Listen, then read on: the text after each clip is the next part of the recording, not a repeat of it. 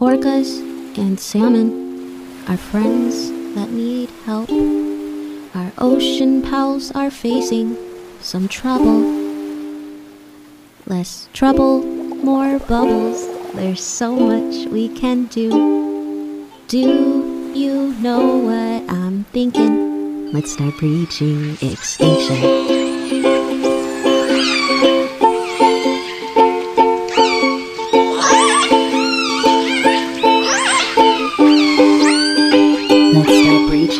Extinction.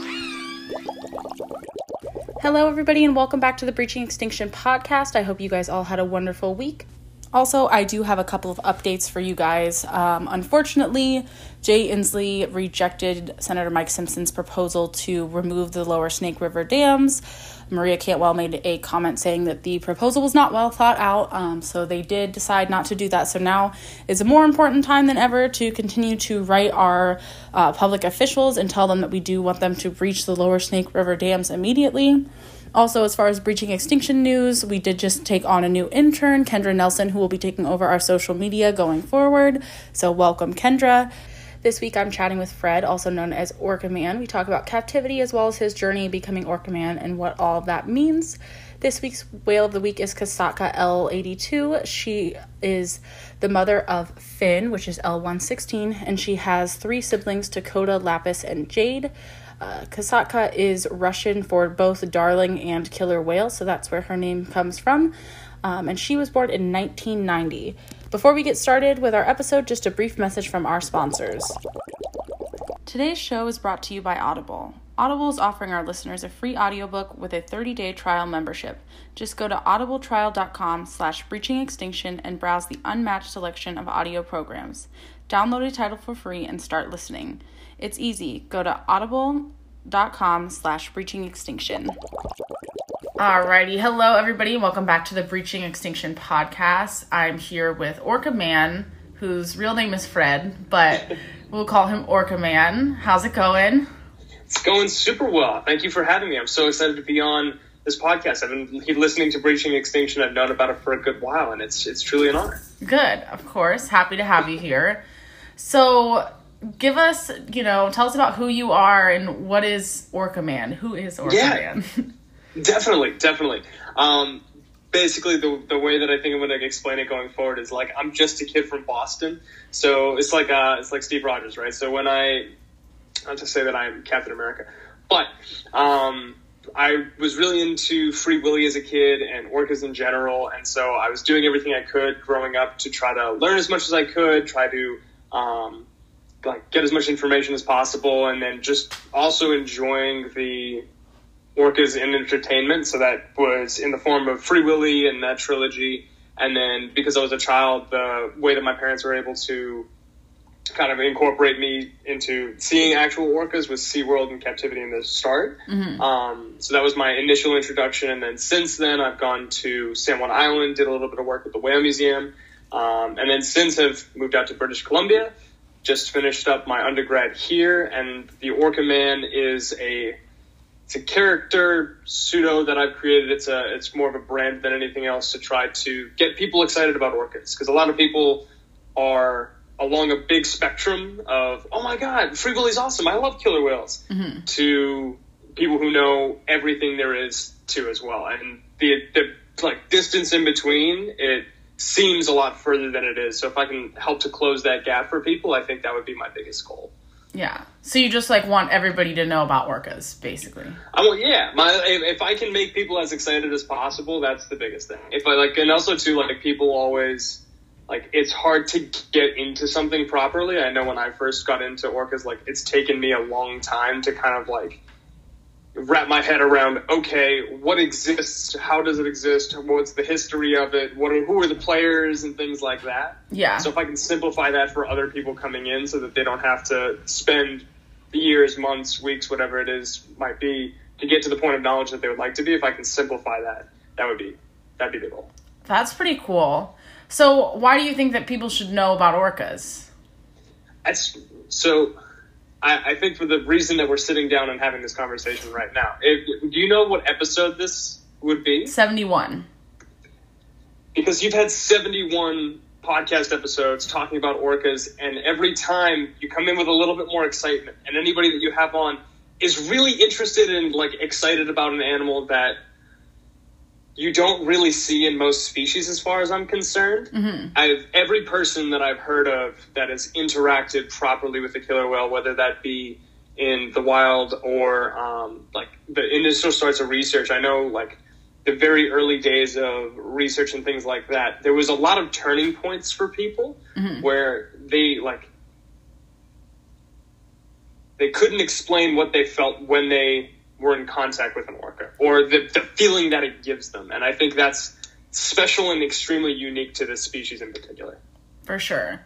Yeah, I think a lot of people really identify with orcas or really like them. And I who was it? Um I'm trying to think of who it was, but somebody very early on in the podcast said that they're like the gateway to the rest of wildlife and caring about wildlife. 100%.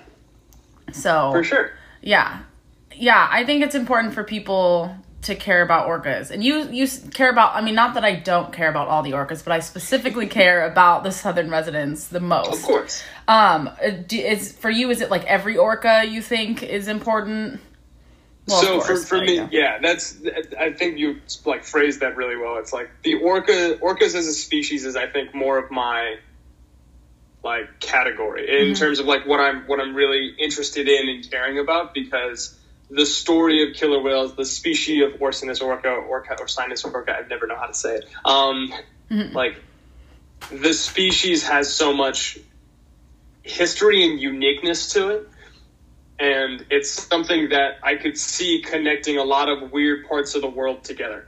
Because you have people that are working on them everywhere, and everywhere people are having pseudo the same experiences, um, just to some degree or another, of course. So the species as a whole, rather than southern residents in particular, because if you use the species as a whole, it can be a gateway to a lot of different avenues that people can take from wherever they are in the world. One thing about the southern residents that I truly appreciate is they're so localized. I, f- I forget who it was, but somebody's called them like the urban population of killer whales, and I love that. Yeah. like for Seattle specifically. Um, but to if somebody in South America is listening, like there's there's orcas in South America that you can research and get in like into the history of and know the people that are working there and things like that. So opening up the world of orcas uh, as a whole is more of my my vision. Yeah, for sure. I think that that's yeah. I mean, you definitely bring up a good point about like uh people like that they're everywhere. Like it can connect people. It's not like a giraffe where like you're only going to find it in Africa sort of thing. Um, Precisely. so yeah, no, I think that that's super important. And like, you know, I know a lot about the southern residents, but like I don't know nearly as much about the northern residents. So like, you know, those South American populations you talk about and it's like you can it's a rabbit hole you go down. Brian Jenkins and I were just talking about that how it's a rabbit hole. You open a door and then Oh, you just like fall in. No, 100%. And that's the thing, too, is that when people come into the world of orcas, so to speak, when they're listening to your podcast, when they watch Free Willy, when they get a little bit of information about PNW protectors or other um, research organizations, conservation organizations that are around, each one of those is an individual rabbit hole. Yes. And so this is another thing, too. It's like there's a Sri Lankan orca project, which I imagine somebody would be like, someone might be more interested in the Sri Lankan orca project than Orca Lab. Right.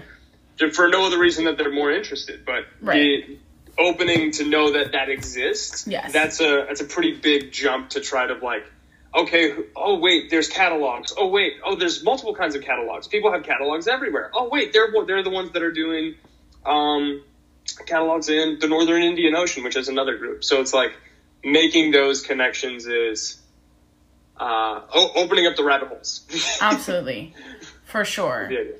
So, obviously, the southern residents and the whales in Washington have a history of captivity, which is also why I have you on here because we haven't really dive like dove into that topic too much. I've briefly brought up Lolita being down at the Miami Seaquarium, um, or Tokitae is what some people call her. Of course. Um, but yeah, so like, tell us a little bit about the history of captivity in the United States.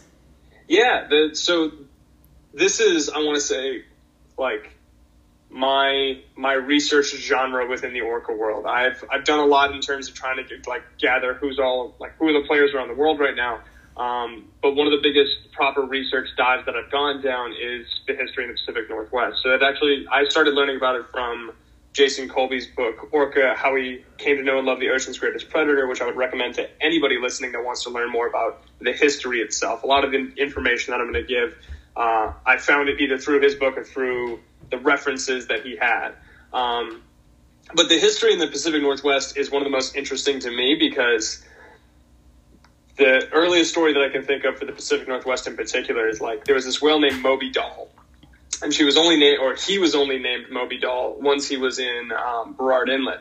But basically, one of the biggest like initial captures was because Murray Newman, who was the manager or something to that effect of the Vancouver Aquarium at the time in like I said 1963 he hired a sculptor to sculpt a killer whale for the main exhibit. So when you walk in there was a sculpture of a killer whale. And at the time they thought there was thousands. They thought there were, it was it was an innumerous amount and they were all the same um, because no one was researching them at the time because no one needed to.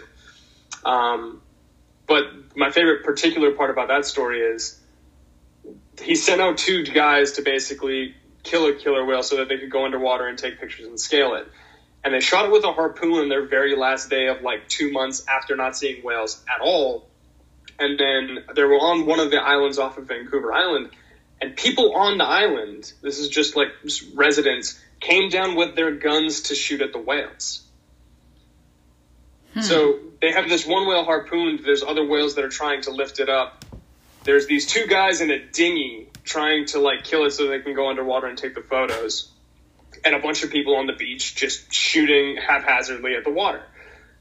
And the guys, one of the guys in the rowboat, he put the boat properly between the like the people on the beach mm-hmm. and mm. the whales so that they would stop because he was like this is this is weird this is not how i envisioned killer whales to be um, because they were known as such ferocious creatures and they were appearing to be such um, help, so helpful in caring with the one that was harpooned. Mm-hmm. So then they took the whale, and this was on closer to Vancouver Island. So if you don't know the geography, it's like it takes a big ferry about four hours. No, no, about two hours to get from Vancouver to mm-hmm. like directly across. Uh, I don't even know what it's called. Uh, it's the, the Strait of Georgia potentially um, to Vancouver Island.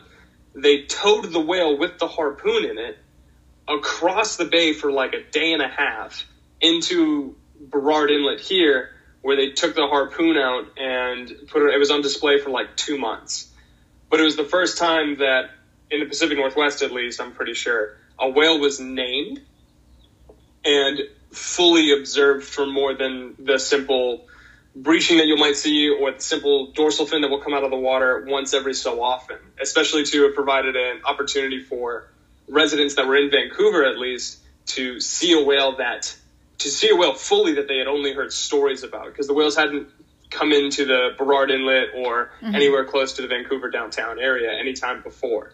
So that was like that's that's one of the biggest initial stories that I see as a big changing point in terms of how people started to think about orcas. Mm-hmm. And then Washington, well, Washington ends up into a whole different one. That's where the captivity aspect actually begins. Wow. So the, did the family follow it the entire way? It didn't. No. So the family the family only stayed for a specific amount of time, and then it and then it swam off. I'm not sure exactly how much. If you guys would like, this is the book to do for that one, "The Killer Whale Who Changed the World" by Mark Leiren-Young. He wrote the book on Moby Doll, uh, quite literally. But uh, they didn't they didn't follow her all the way over. I think at least once they recorded the way, the whale was by herself or okay. by himself. Because um, there's another whole thing about the whale being named Moby Doll, but actually being a male. But I don't know if they figured that out until later. So that's, that's a whole other thing. Do you know if it was a resident or a transient? I don't. I don't. I should. I think that's probably said in there somewhere. If I had to guess, it would be a resident because it sounded like guess. it was with a pod that was large enough to uh, to have the numbers to help out continuously with that. Uh, I haven't seen I haven't seen as big of transient pods continuously. From what from what I remember reading, it sounded like it was a little bit more. So if I had to guess, I'd say resident. Yeah, I, I think so too. Just probably because they're fish eaters, and I don't know if if people you know with the little knowledge that they have would would go and get them a seal or something. You know, Yeah, fair. More than fair. More than fair. who knows? Okay, so this Yeah. opened kind of the gate to captivity, right? Because people are starting to see that they're not these awful creatures that we thought they were. Yeah, so it's the first like documented point where people were able to view, and this is another thing too. People were able to view a killer whale in its entirety for the first time in the Northwest history. I know there was Wanda and a couple of it. There was um, Ethelbert, which I think was in Portland or something like that, which is like their own stories, but they were not as necessarily connected as this one. So Moby Doll, in terms of captivity in particular, Moby Doll is in Burrard Inlet for about two months, and this dude named Ted Griffin, who was the owner of the Seattle Aquarium at the time, or like, yeah, the Seattle Aquarium at the time, um, or Seattle Pacific Aquarium, something to that effect. He came up to like see Moby Doll, and from what I understand too, like he he didn't break into the cage, but he was there when he shouldn't be, or something like that. Um, because he was in the market for a killer whale. That was one thing that he was really trying to do genuinely. He was trying to capture them, and he just he couldn't do it. Um, and he had this. Yeah, he's like the main character I want to say of of a lot of the like initial captivity stories because when he was going to try to capture it, he just he couldn't figure out how to do it. He didn't have the wherewithal, and nobody done it before, so he was kind of like hacking a bunch of stuff together, and it never worked. But then it was again in British Columbia, actually. I think north of Vancouver, just north of Vancouver Island, in a place called Namu, BC. Mm-hmm. These fishermen, their nets came undone and like trapped in two killer whales. So they trapped in two killer whales, and the fishermen are like, "Oh, they were there was one on display in the Vancouver Aquarium. Like, we might be able to get money for these." And like, because they were already captured accidentally, um, and they were just there. So like, if we can make if we can make up some of the money from the fishing gear that we lost, why not? Um, and so it was funny because they would call all of the places. Uh, I think Sealand of the Pacific was still on in Victoria, and the Vancouver Aquarium, and I think there might have been another aquarium in Seattle. And Ted Griffin was like one of the first guys there. He was like, "I would love to take this whale, uh, like to take the whales off your hands." Um, I'm not exactly sure when, but there was two whales. There was the whale who came to be known as Namu, and then a younger calf. I'm gonna call, yeah, another juvenile. Uh, the juvenile ended up getting out of the of the net at one point in time, um, and Namu didn't for some reason. I'm not sure if the hole was sm- too small or he was making sure that the, the juvenile could get out and um, happen from there. But then it ended up just being this this massive bull, basically. It's like a twenty something feet long, just full grown full grown male killer whale. So Ted Griffin gets up there. He's the first one, and he's like, "Oh my god, I'd love to buy this whale." And they're like, "He's like, how much?" And they said nine thousand. He says, "Sounds good." And like he goes to like try to get ready to figure out how to prepare it.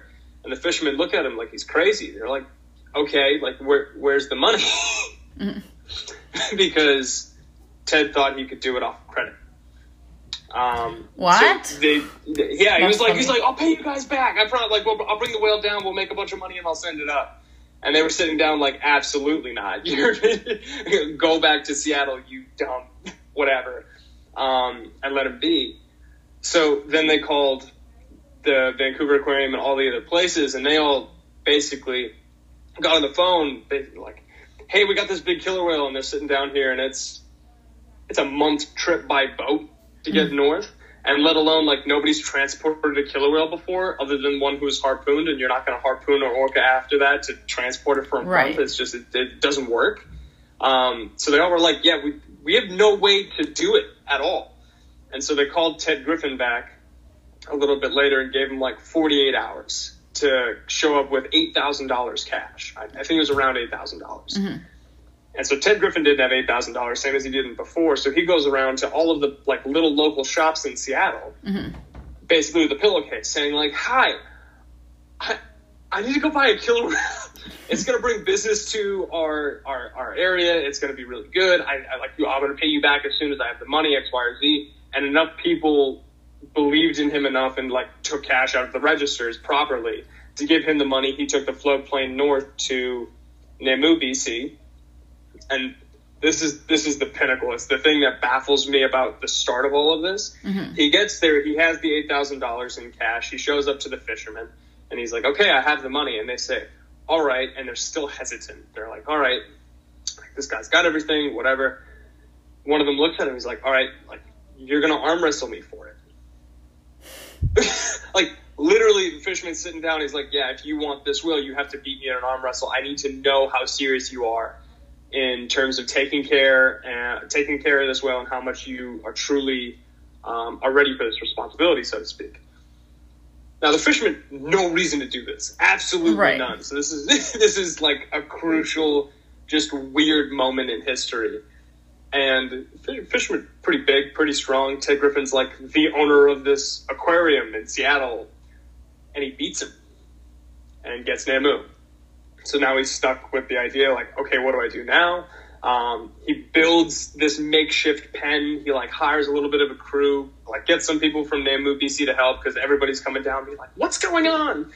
And as everybody's looking, he's looking up, like, guys, you can look or you can come help out. So they build the pen, take the month long trip down to Seattle, and then he gets to be, or he he then becomes the first man to I'll call it build a relationship with the killer whale, however you want to interpret that. He's the first one to jump in the water. He's the first one. This is like the first movie of a killer whale that comes out that uh, is anywhere close to like informative. Are you able to see a full killer whale? This is Namu, my best friend, which came out the year Namu died, which was uh, a year after he was captured. Um, and then after after Namu was captured, Ted Griffin went on to start Namu Incorporated, which was a whale capturing company in 1965, 1966, and proceeded to he he himself proceeded to capture whales until 1970. I'm pretty sure, uh, 70, 71, and then it was then where he somebody else took over the company and he couldn't he couldn't do it anymore. But that's a little bit of the backstory in terms of like the general general setup. He was also the one who captured Shamu, the original Shamu, which was the first whale ever captured, particularly for captivity, um, as this little whale, and then she was sold to SeaWorld. Uh, we all know that story, but the the name also Shamu came from, as far as I'm concerned, like they they wanted the rights to the name Namu, and they were like, Ted Griffin said no, so they said okay, we'll just name her She Namu, Shamu. And thus the legend was born. Wow. And so basically from then on, he went on to go capture whales and then sell them to places Yes. that wanted them. Mhm. And do you know what the going rate of a killer whale was? They, at the time too, because this is the thing is that once he started capturing killer whales, there were other uh, organizations that got into the business as well. So it wasn't just him, um, and they were going. It, it went up pretty fast. So he bought Namu for eight thousand dollars. I'm pretty sure Shamu was bought for somewhere in the tens, like ten thousand plus, ten thousand, twenty thousand dollars. Um, and then very, very quickly, it was going up to like fifty thousand per whale or something Wow. like that. And the younger, the easier to transport, the better. Um, especially because it was like, I, I- I'm not going to call it full service because that's not, it's just not right.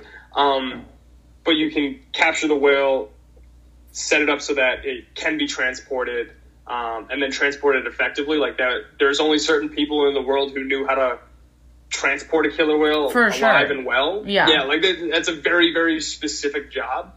Um, but if I had to guess, somewhere around the, it ended up somewhere around the 50, 50 to seventy thousand range.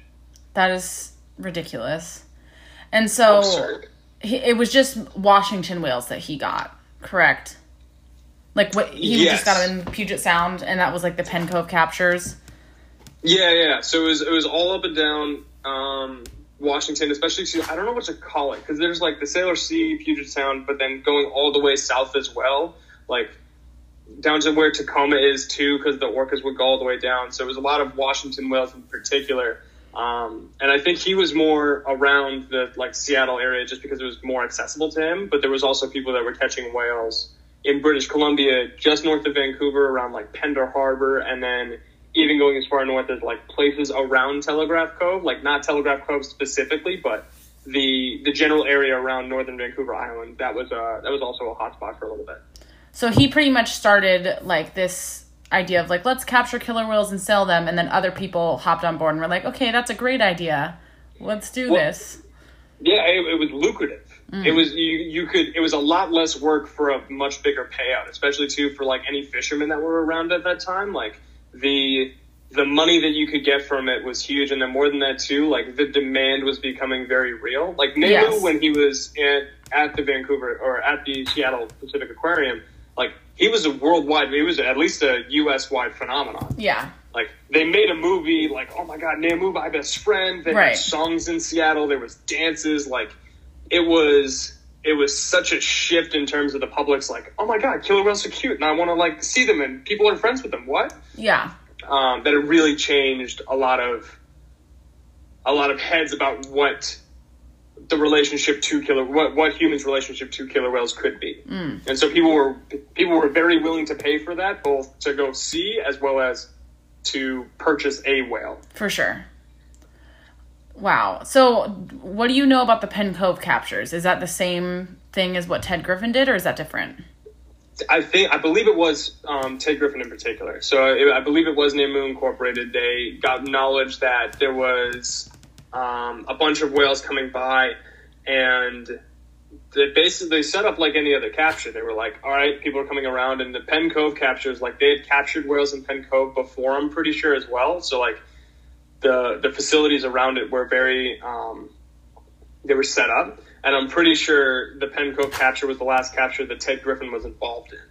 Because this is the difference too. It's like the the whenever I talk about the captures themselves, when I think of the story of Ted Griffin and the the start of all of this, Ted Griffin, if you read his book and um, even some of like the Jason Colby's when he talks with, about uh, his relationship with Namu, it it was all enveloping. This was this man's number one. Uh, I don't want to say person. It was his like, it was his right hand whale all year. Like, That was his sole focus. Every waking moment, every day.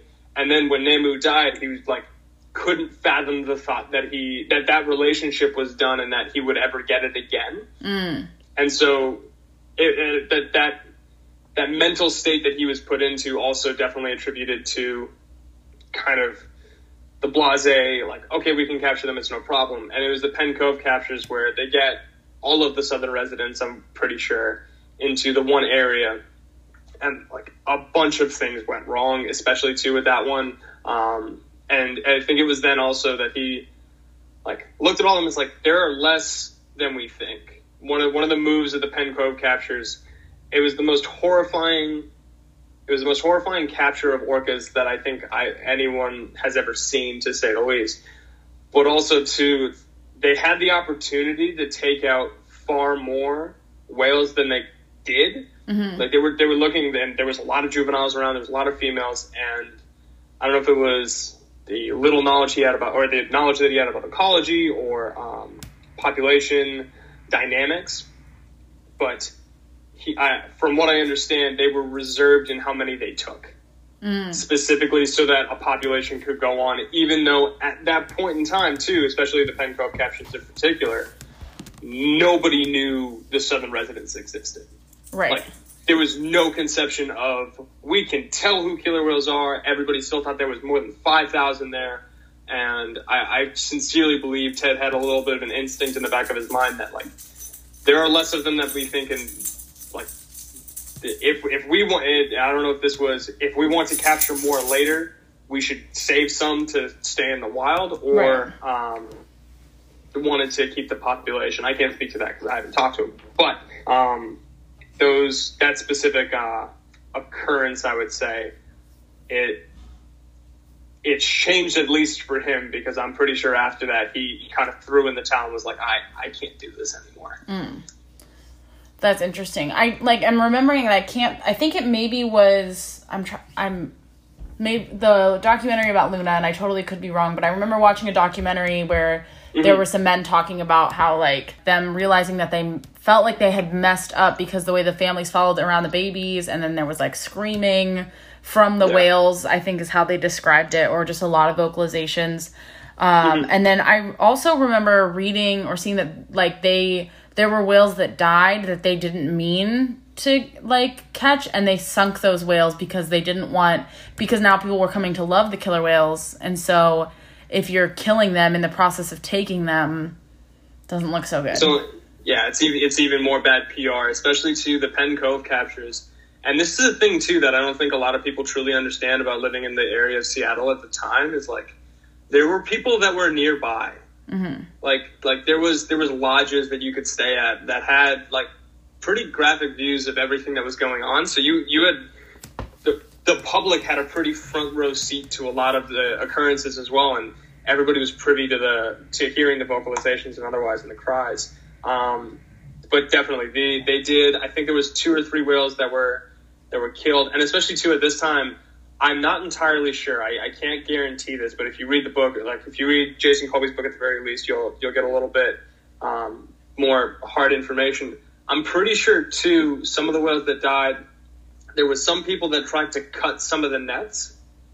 That like went in, like got into scuba gear and tried to free the whales, and in doing that, when the whales tried to leave, they got tied up. Oh. Um, which it it like it only brings um, well, oh, yeah, I'm trying to think like blank to injury. I forget what the word is. Insult to injury.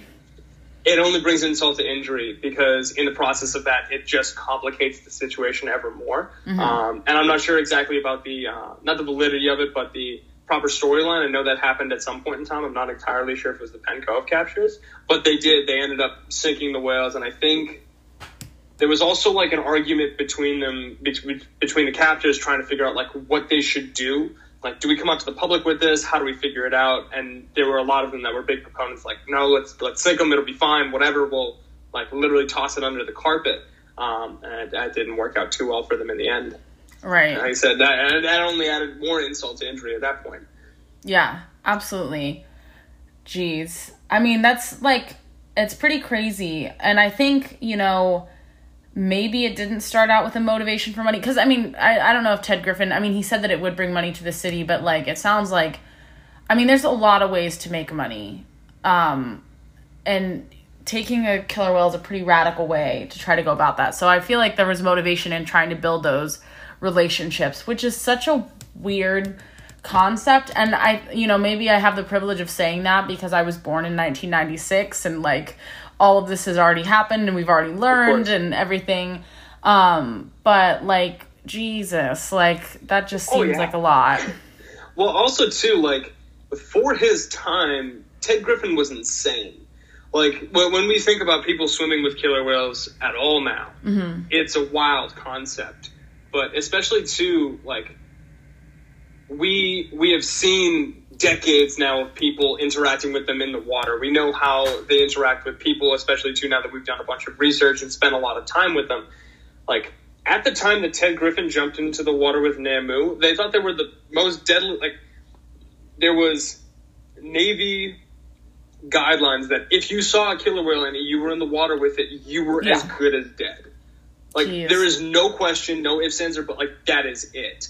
And this man stared Namu in the face. I think he, he went in on the dare or something like that from his brother, and his brother like went in, and then he, he um, slowly but surely did as well. But building that relationship, like it, it was insane even more then than we even like than we can imagine it now, just because of the like even global perception of of orcas at the time. Yeah. One of my captains was just telling me about um I think it's a movie like a whale called Killer or something like that. I'm probably misquoting it, but some movie that basically came out at the same time as Jaws and it was like the Jaws of orcas. Yeah, yeah, it, it was. I think it was orca. Yeah, orca, something Just- like that. Yeah, yeah, Or no, it might have been orca the whale called killer. That's there's, that's fair. Um, but yeah, he was saying that like people thought that for a while too.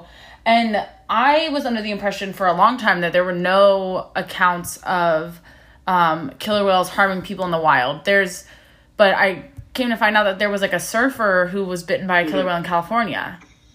Yeah, yeah. Suppose there was one, and it was like the it was it was one occurrence, and it he, he got stitched up. As Yeah. far as I'm concerned, like he, he was fine Yeah. at the end of the day. And I've seen killer whales kill plenty of stuff. And if that whale wanted him dead, he would be dead for sure. Oh, not a question, not a question in the slightest. Yeah. I to say you saw the um the gray whale predation recently too. I did, yes. I saw the gray whale predation. I've seen him eat porpoises, seals, sea lions. Um, yeah, but that gray whale predation was something else. I was like, that. I I definitely it changed how I see them a little bit. I I- was like, fair. oh my god, you guys really can do some crazy things. That's pretty wild. Um, I mean, I knew that they could. Firsthand. Well, So- seeing it firsthand has to be extremely different from documentaries or otherwise too. Yeah. And there was so much blood in the water. And like there were a couple days after cuz these killer whales stuck around for about 5 days after the kill. Um and they swam up to our boat a couple times. I got a video um the other naturalist that works for the company got a video of them bringing blubber by the boat. Yeah. So I'm so like, fun. wow, that's really part of a whale right there. You guys did that. um so special. Um, You're eating.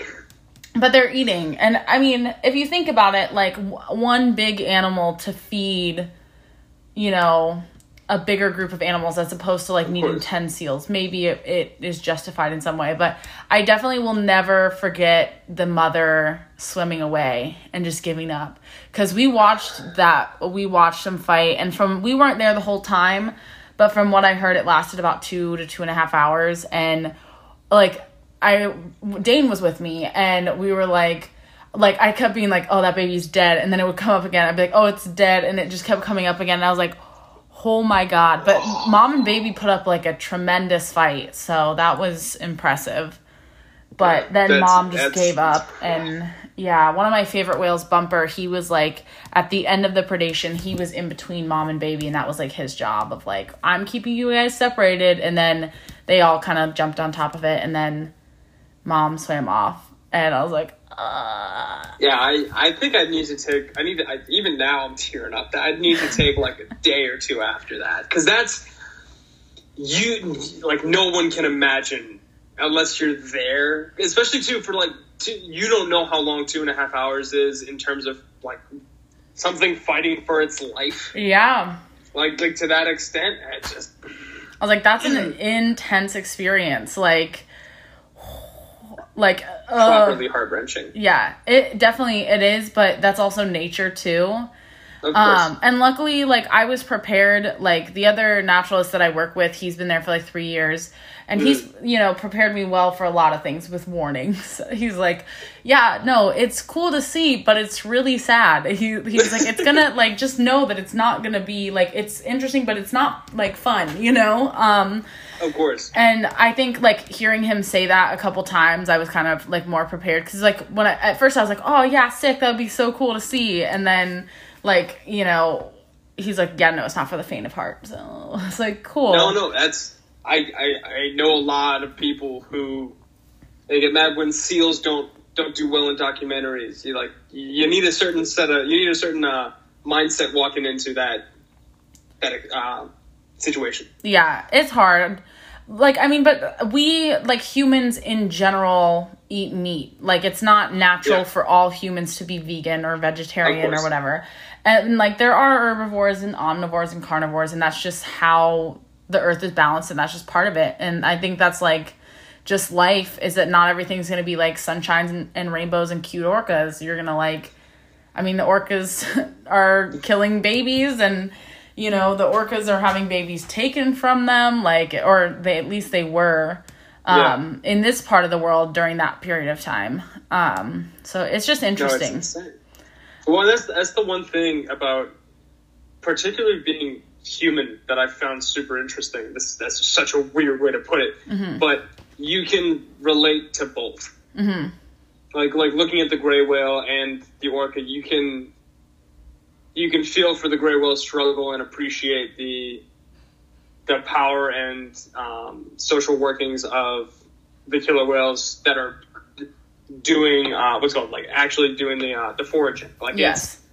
being able to see both is a that's that's where we develop also I want to say our moral compasses. Yeah. It's like I I understand both situations far too well. yes, definitely. I would say so.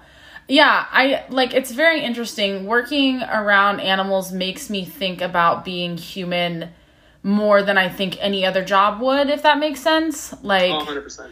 um, and you know, I feel like the questions that we were always asked, like, um, like in because I majored in psychology and environmental studies, and in psychology, like I took a lot of comparative classes because I'm equally interested in animals and people, and that's kind of why I'm drawn to the southern residents is because of the people around them.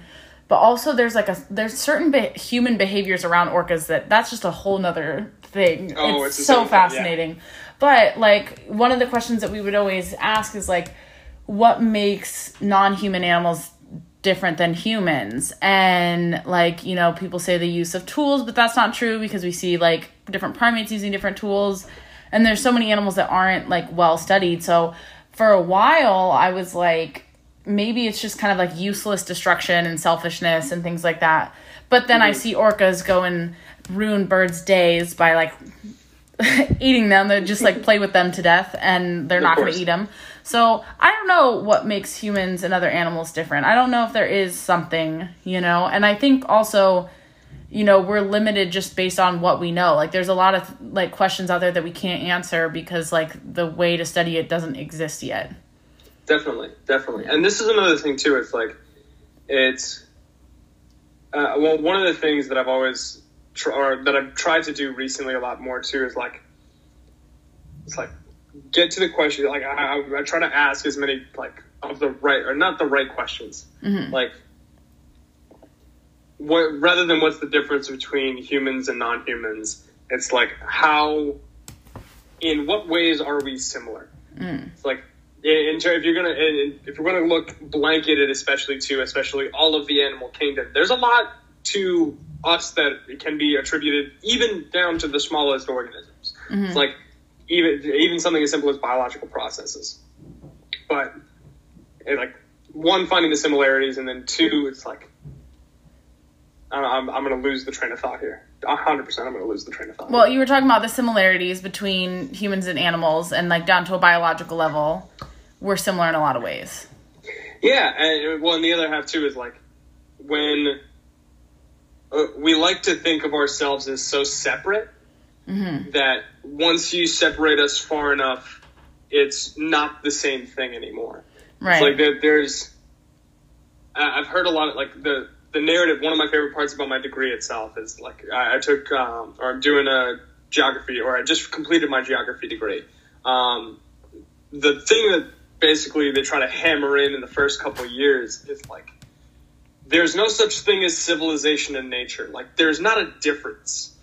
It's like you need to understand that everything you do, everything that's around you, the environment is not something to explore. It's something that you're a part of. right. And like, even uh, one of the ways that I've tried to conceptualize it myself is, especially being here in the Pacific Northwest, I've noticed a lot of difference in just the spatial layout of people in general and different um, townships, different uh, different things that are built, like different cities that are around. And I'm looking up to North Vancouver, and if you look at a, even a map of North Vancouver, you'll see a line, and mm-hmm. at that line, there's no more houses, and it's just like if you go north, you'll probably hit the North Pole before you hit any settlement mm-hmm. of any kind.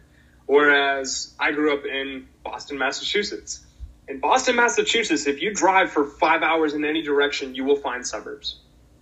Like it's it's Yeah. just a fact. There are people that live everywhere along that way. If you go north far enough, once you get into New Hampshire, Vermont, and Maine, then it starts to get a little bit less populated by humans, is what I'm going to call it.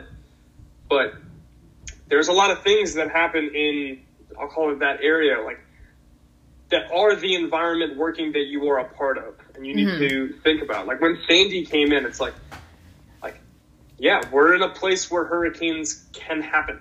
Yeah. It's like, like it's not like we have a bubble around us. It's not like things are great all the time. It's like we are, we are within a vastly larger system that eh, I, I want to say a lot of people don't really conceptualize when they think about them where they are. Yeah. And then more so when they talk about like, I want to get out into nature. It's like you're in it. You you have an ecosystem around you that you're not completely aware of, so to speak. Yes. 100%. And I kind of wonder too, because, you know, I think the idea of kind of othering ourselves from nature is more of like a westernized idea and more of like a mm-hmm. colonized sort of thing, at least here in the United States. and Definitely. you know I, I think it's ultimately more harmful and i feel like and you know i've talked about this on different podcasts too of just like i think that as scientists like we're kind of limited when people you know kind of are like oh don't anthropomorphize well obviously like don't like be like oh my god they have the same exact feelings that i do because i just think that they do. Like think critically but like who are we to say that like there aren't similarities that are there just because that we can't explain it or because we can't study it or whatever?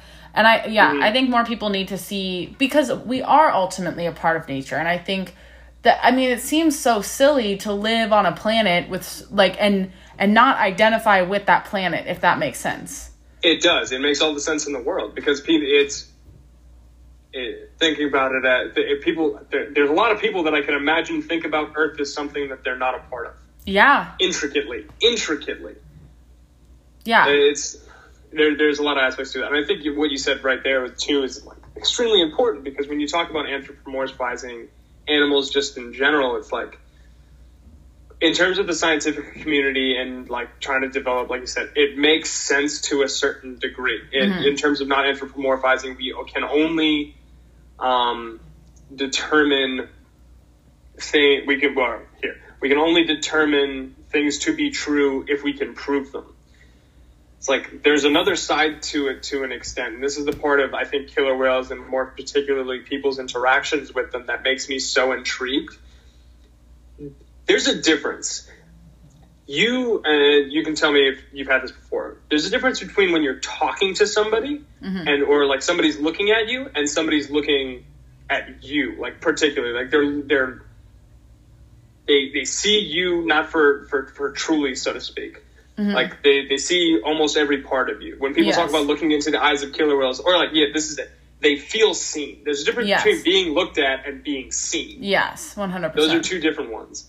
And everybody that I've talked to that interacts with killer whales, um, and even other species, but like with the killer whales in particular, just the, the feeling that I've heard it eliciting, the feeling that it's elicited for me even when I'm in their presence, is like feeling seen, which is consistent along a along a route that is not not seen among humans.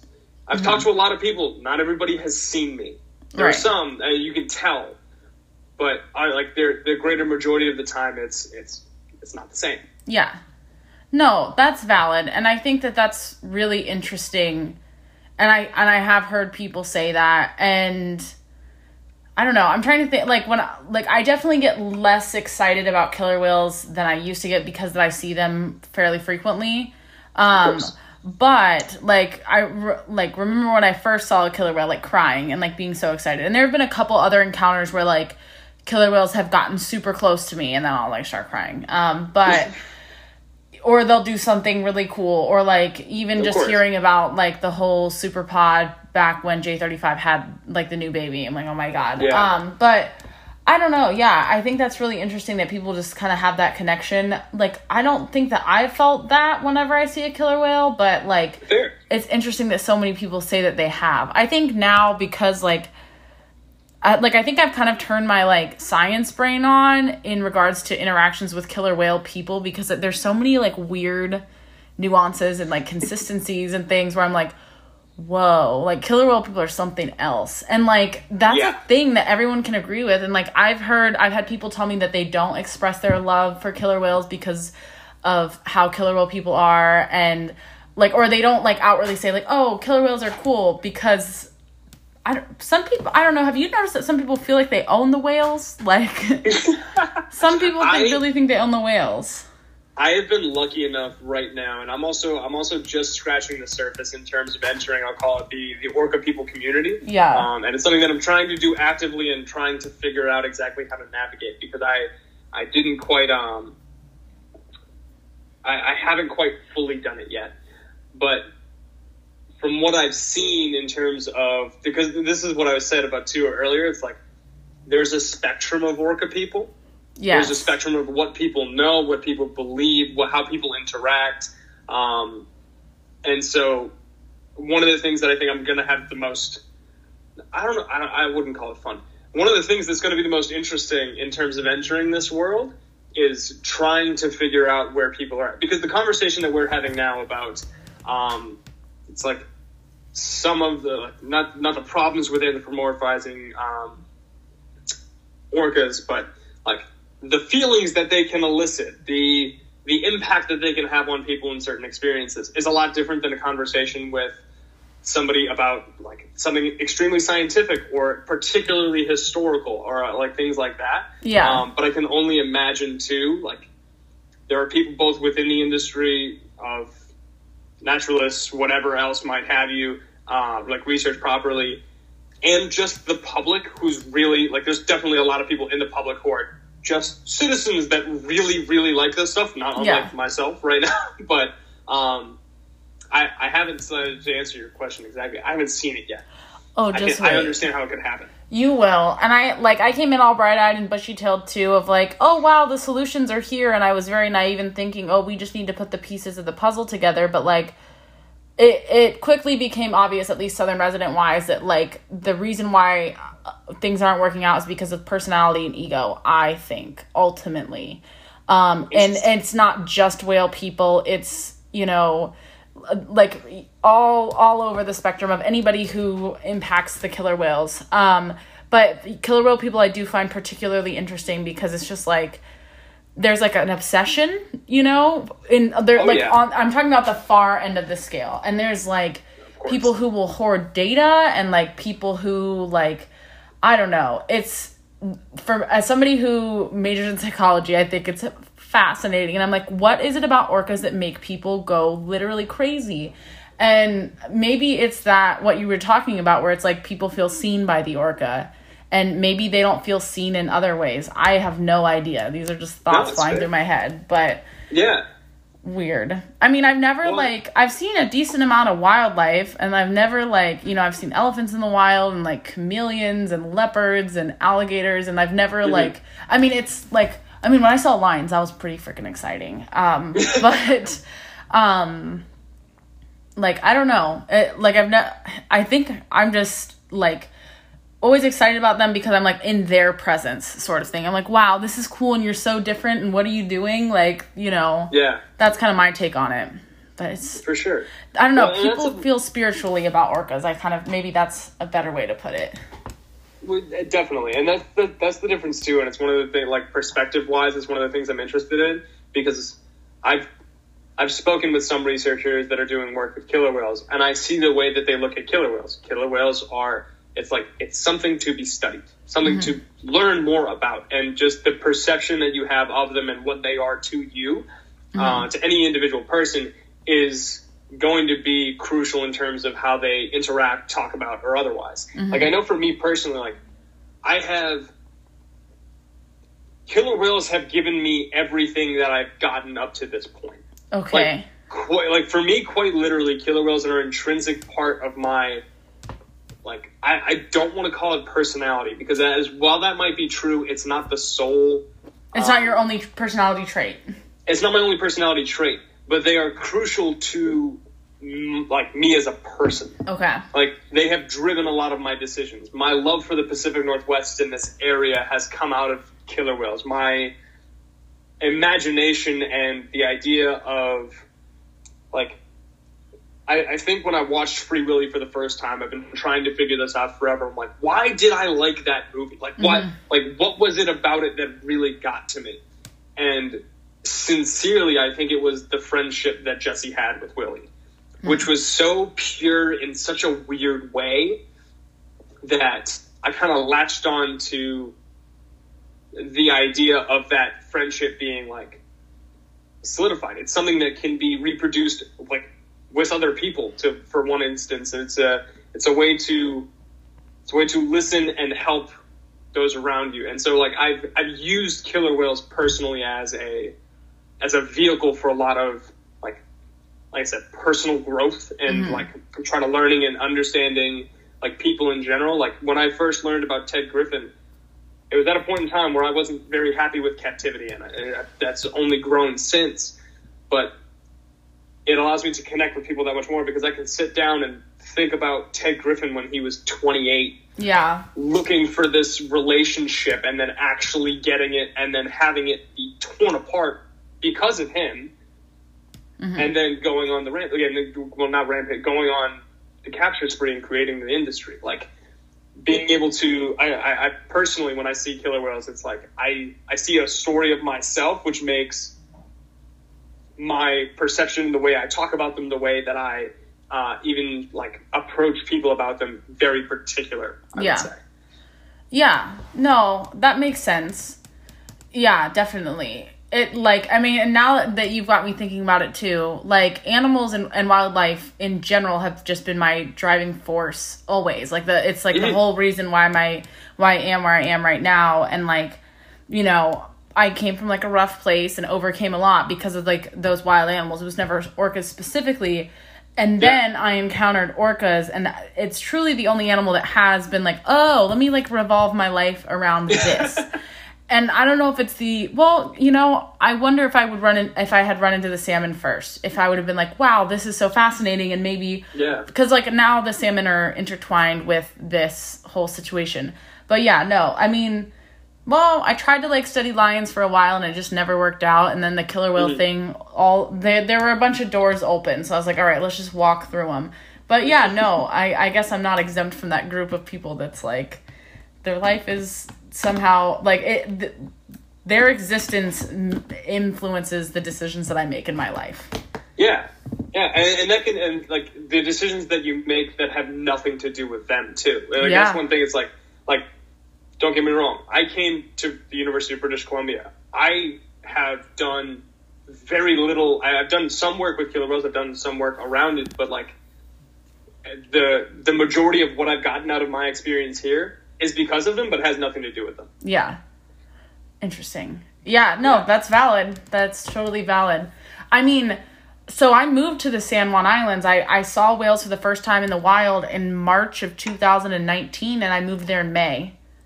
Okay. I was like I was like I have to go. Bye. Like I I've seen these whales and I need to go be with them and like learn about them and stuff. I don't know. I don't know if that's What something that we'll ever know why people are so drawn to killer whales. I so this is it's more of an individual question at the end of the day too in my head because mm-hmm. a lot of people will will attack it in different ways because I know you know Paul uh, just just two researchers off the top of my head. Paul Spong and John Ford have two very different approaches to it to, to their research that they're doing and the research that they've done um, particularly because of the experiences that they've had. Um, and both of them have contributed so much especially like both of them actually within the um, Yeah. within the realm of orca acoustics.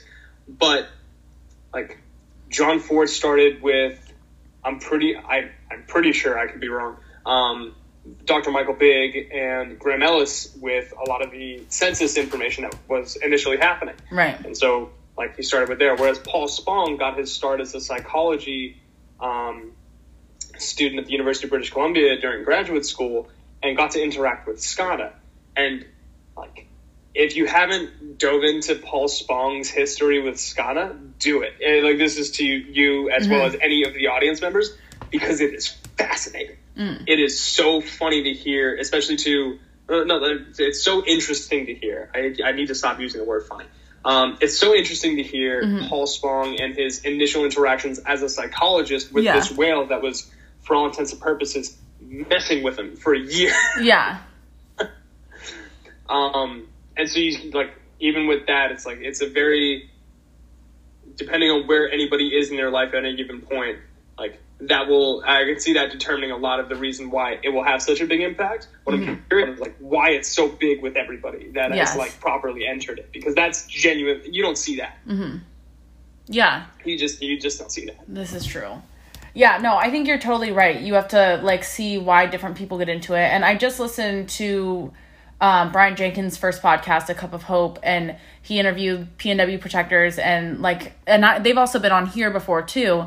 But mm-hmm. like, th- both them and Brian in the podcast said that they never expected to be in conservation. Like Brian's an entrepreneur and they're both artists.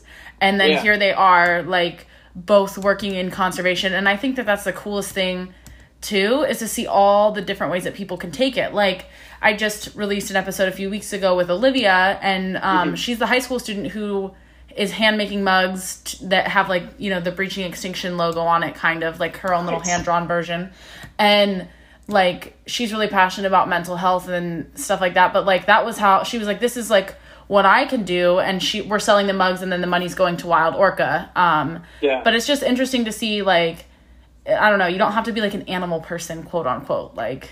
No, no, and you don't you you don't need to know a whole bunch either. Too. That's the that's the biggest Yeah. thing and the beauty of it is like you can enter in as much as you want to. Yes. And you can do it like one step at a time.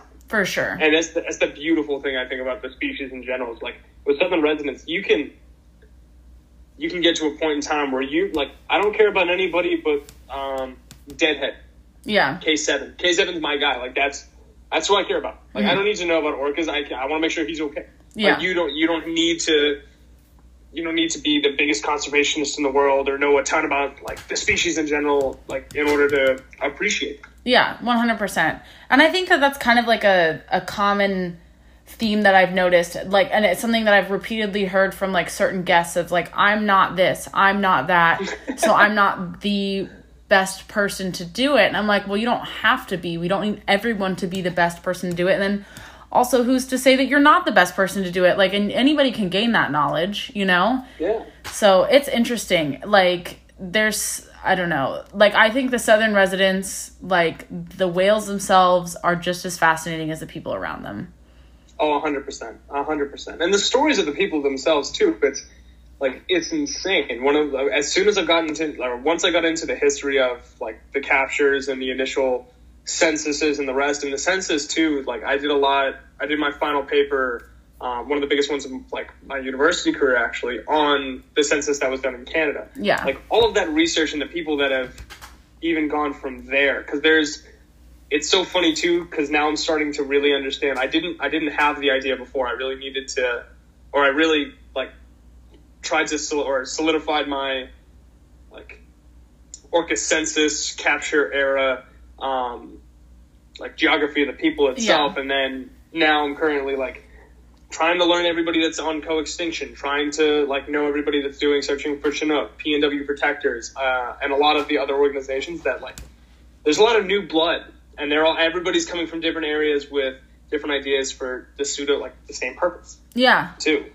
Yeah, and it's it, yeah, it's super interesting to see. Like there's so much like that's one of the things that like is shocking to me is is how many people care for these whales, like how many people will revolve their lives around these whales. Like Brian Jenkins always comes to mind just because like he's he sells coffee. Like Yeah. that is his job. Like he sells coffee and then now he's probably one of the people that I frequently talk to the most about what the heck are we going to do about these whales and like we're constantly bouncing ideas off of each other and it's like I don't think he or anyone else would ever expect him to be here because of what his background is and it's just like Definitely. it's cool to see like all these different people coming into it but that's like the one thing that I don't understand is like if if all these people from everywhere who aren't orca people who aren't animal people whatever if we all care so much and are doing so much why aren't they saved like in theory because that they are like I would say the most charismatic megafauna that there is, you would Yeah. think that like everyone would bend over backwards to make sure that they're saved. And like for me, like I think like they're symbolic of like if we can't save them, then the planet's done. In my head, Okay.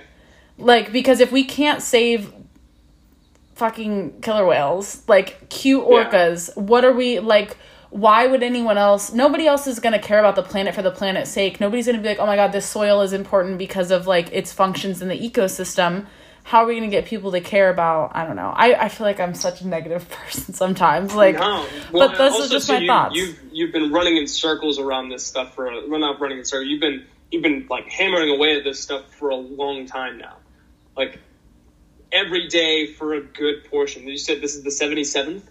71st and I'm like coming up on my two year anniversary. Yeah, and it's like it's been. I think I didn't expect it this to turn into what it turned into, and I've said that like a bunch of times. Um, this course. was supposed to be twelve episodes. This was supposed to be a short project, And there's not a day that I wake up and don't do something Southern resident related, whether it's researching, talking to somebody, like, you know, uh, like I'll try to have a free day. Like I try to get like one day off a week, and it never happens because there's somebody that has a question about a Southern resident, or I have a question about what somebody else is doing, or there's some other project going on. But like I don't know, it's and it's not like I you know, it's just I like I can't help it. Like I have to, and I know Yeah. like I've talked to other people who that's how they feel too. That's how Brian feels. There's this girl Lindsay I talked to, and that's how she feels. And like everyone is, and I totally get that. It's like once you start, you can't stop. You know? Yeah, it's just, it, ta- it it's a part of it's it becomes a part of your brain almost, especially too because this is something that you can get into very consider like. It's a rabbit hole that only goes deeper. Yes. And you There's- there's no- would think it yeah. wouldn't because it's such a small, teeny scope of the world. Like, and I've been like thinking about that more recently because I like there's a captain that I'm pretty close with, and him and I will chat, and he's like, "You need to like stop being in such a whale bubble sometimes because like I get stuck in the whale bubble."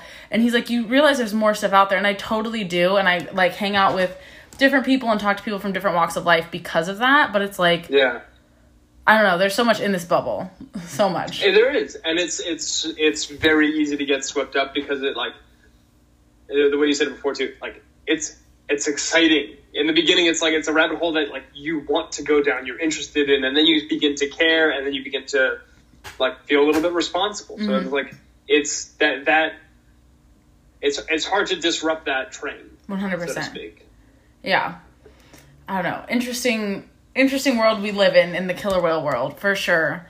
Um well, we are running out of time. Do you have any final thoughts for people? Also, where can people go and find all of your Orca Man stuff?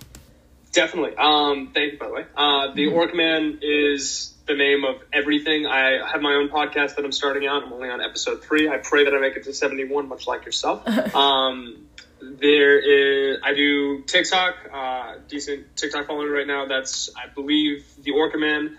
Um, Facebook page is the unofficial Orca Man. Twitter is some semblance. If you go to any one of my pages, um, there's also beacons where you can connect to everything. If you want to just talk about whales, I know I have my Discord where there's a bunch of people adopting orcas right now and getting very excited about that. So if Cool. you want to join that hype, uh, we are more than free. But that's that's where you can find me. In terms of people going and learning about orcas or getting into it, find a small reason or like think about the reason why you're interested and take one step. Uh, Learn yes. a whale's name. Learn uh, learn a little bit more about a researcher because when you listen to these stories, read these stories, whether or not you keep with them, whether or not it's for uh, 30 minutes of your whole life, uh, these story, the stories that are around orcas are, are pretty phenomenal, and you might you might take something away from it. So, Yeah. For sure. Yeah, I think that that's and there's so many different angles that you could look at it from. A hundred percent. So, yeah, that's really important. Well, thank you so much for being here.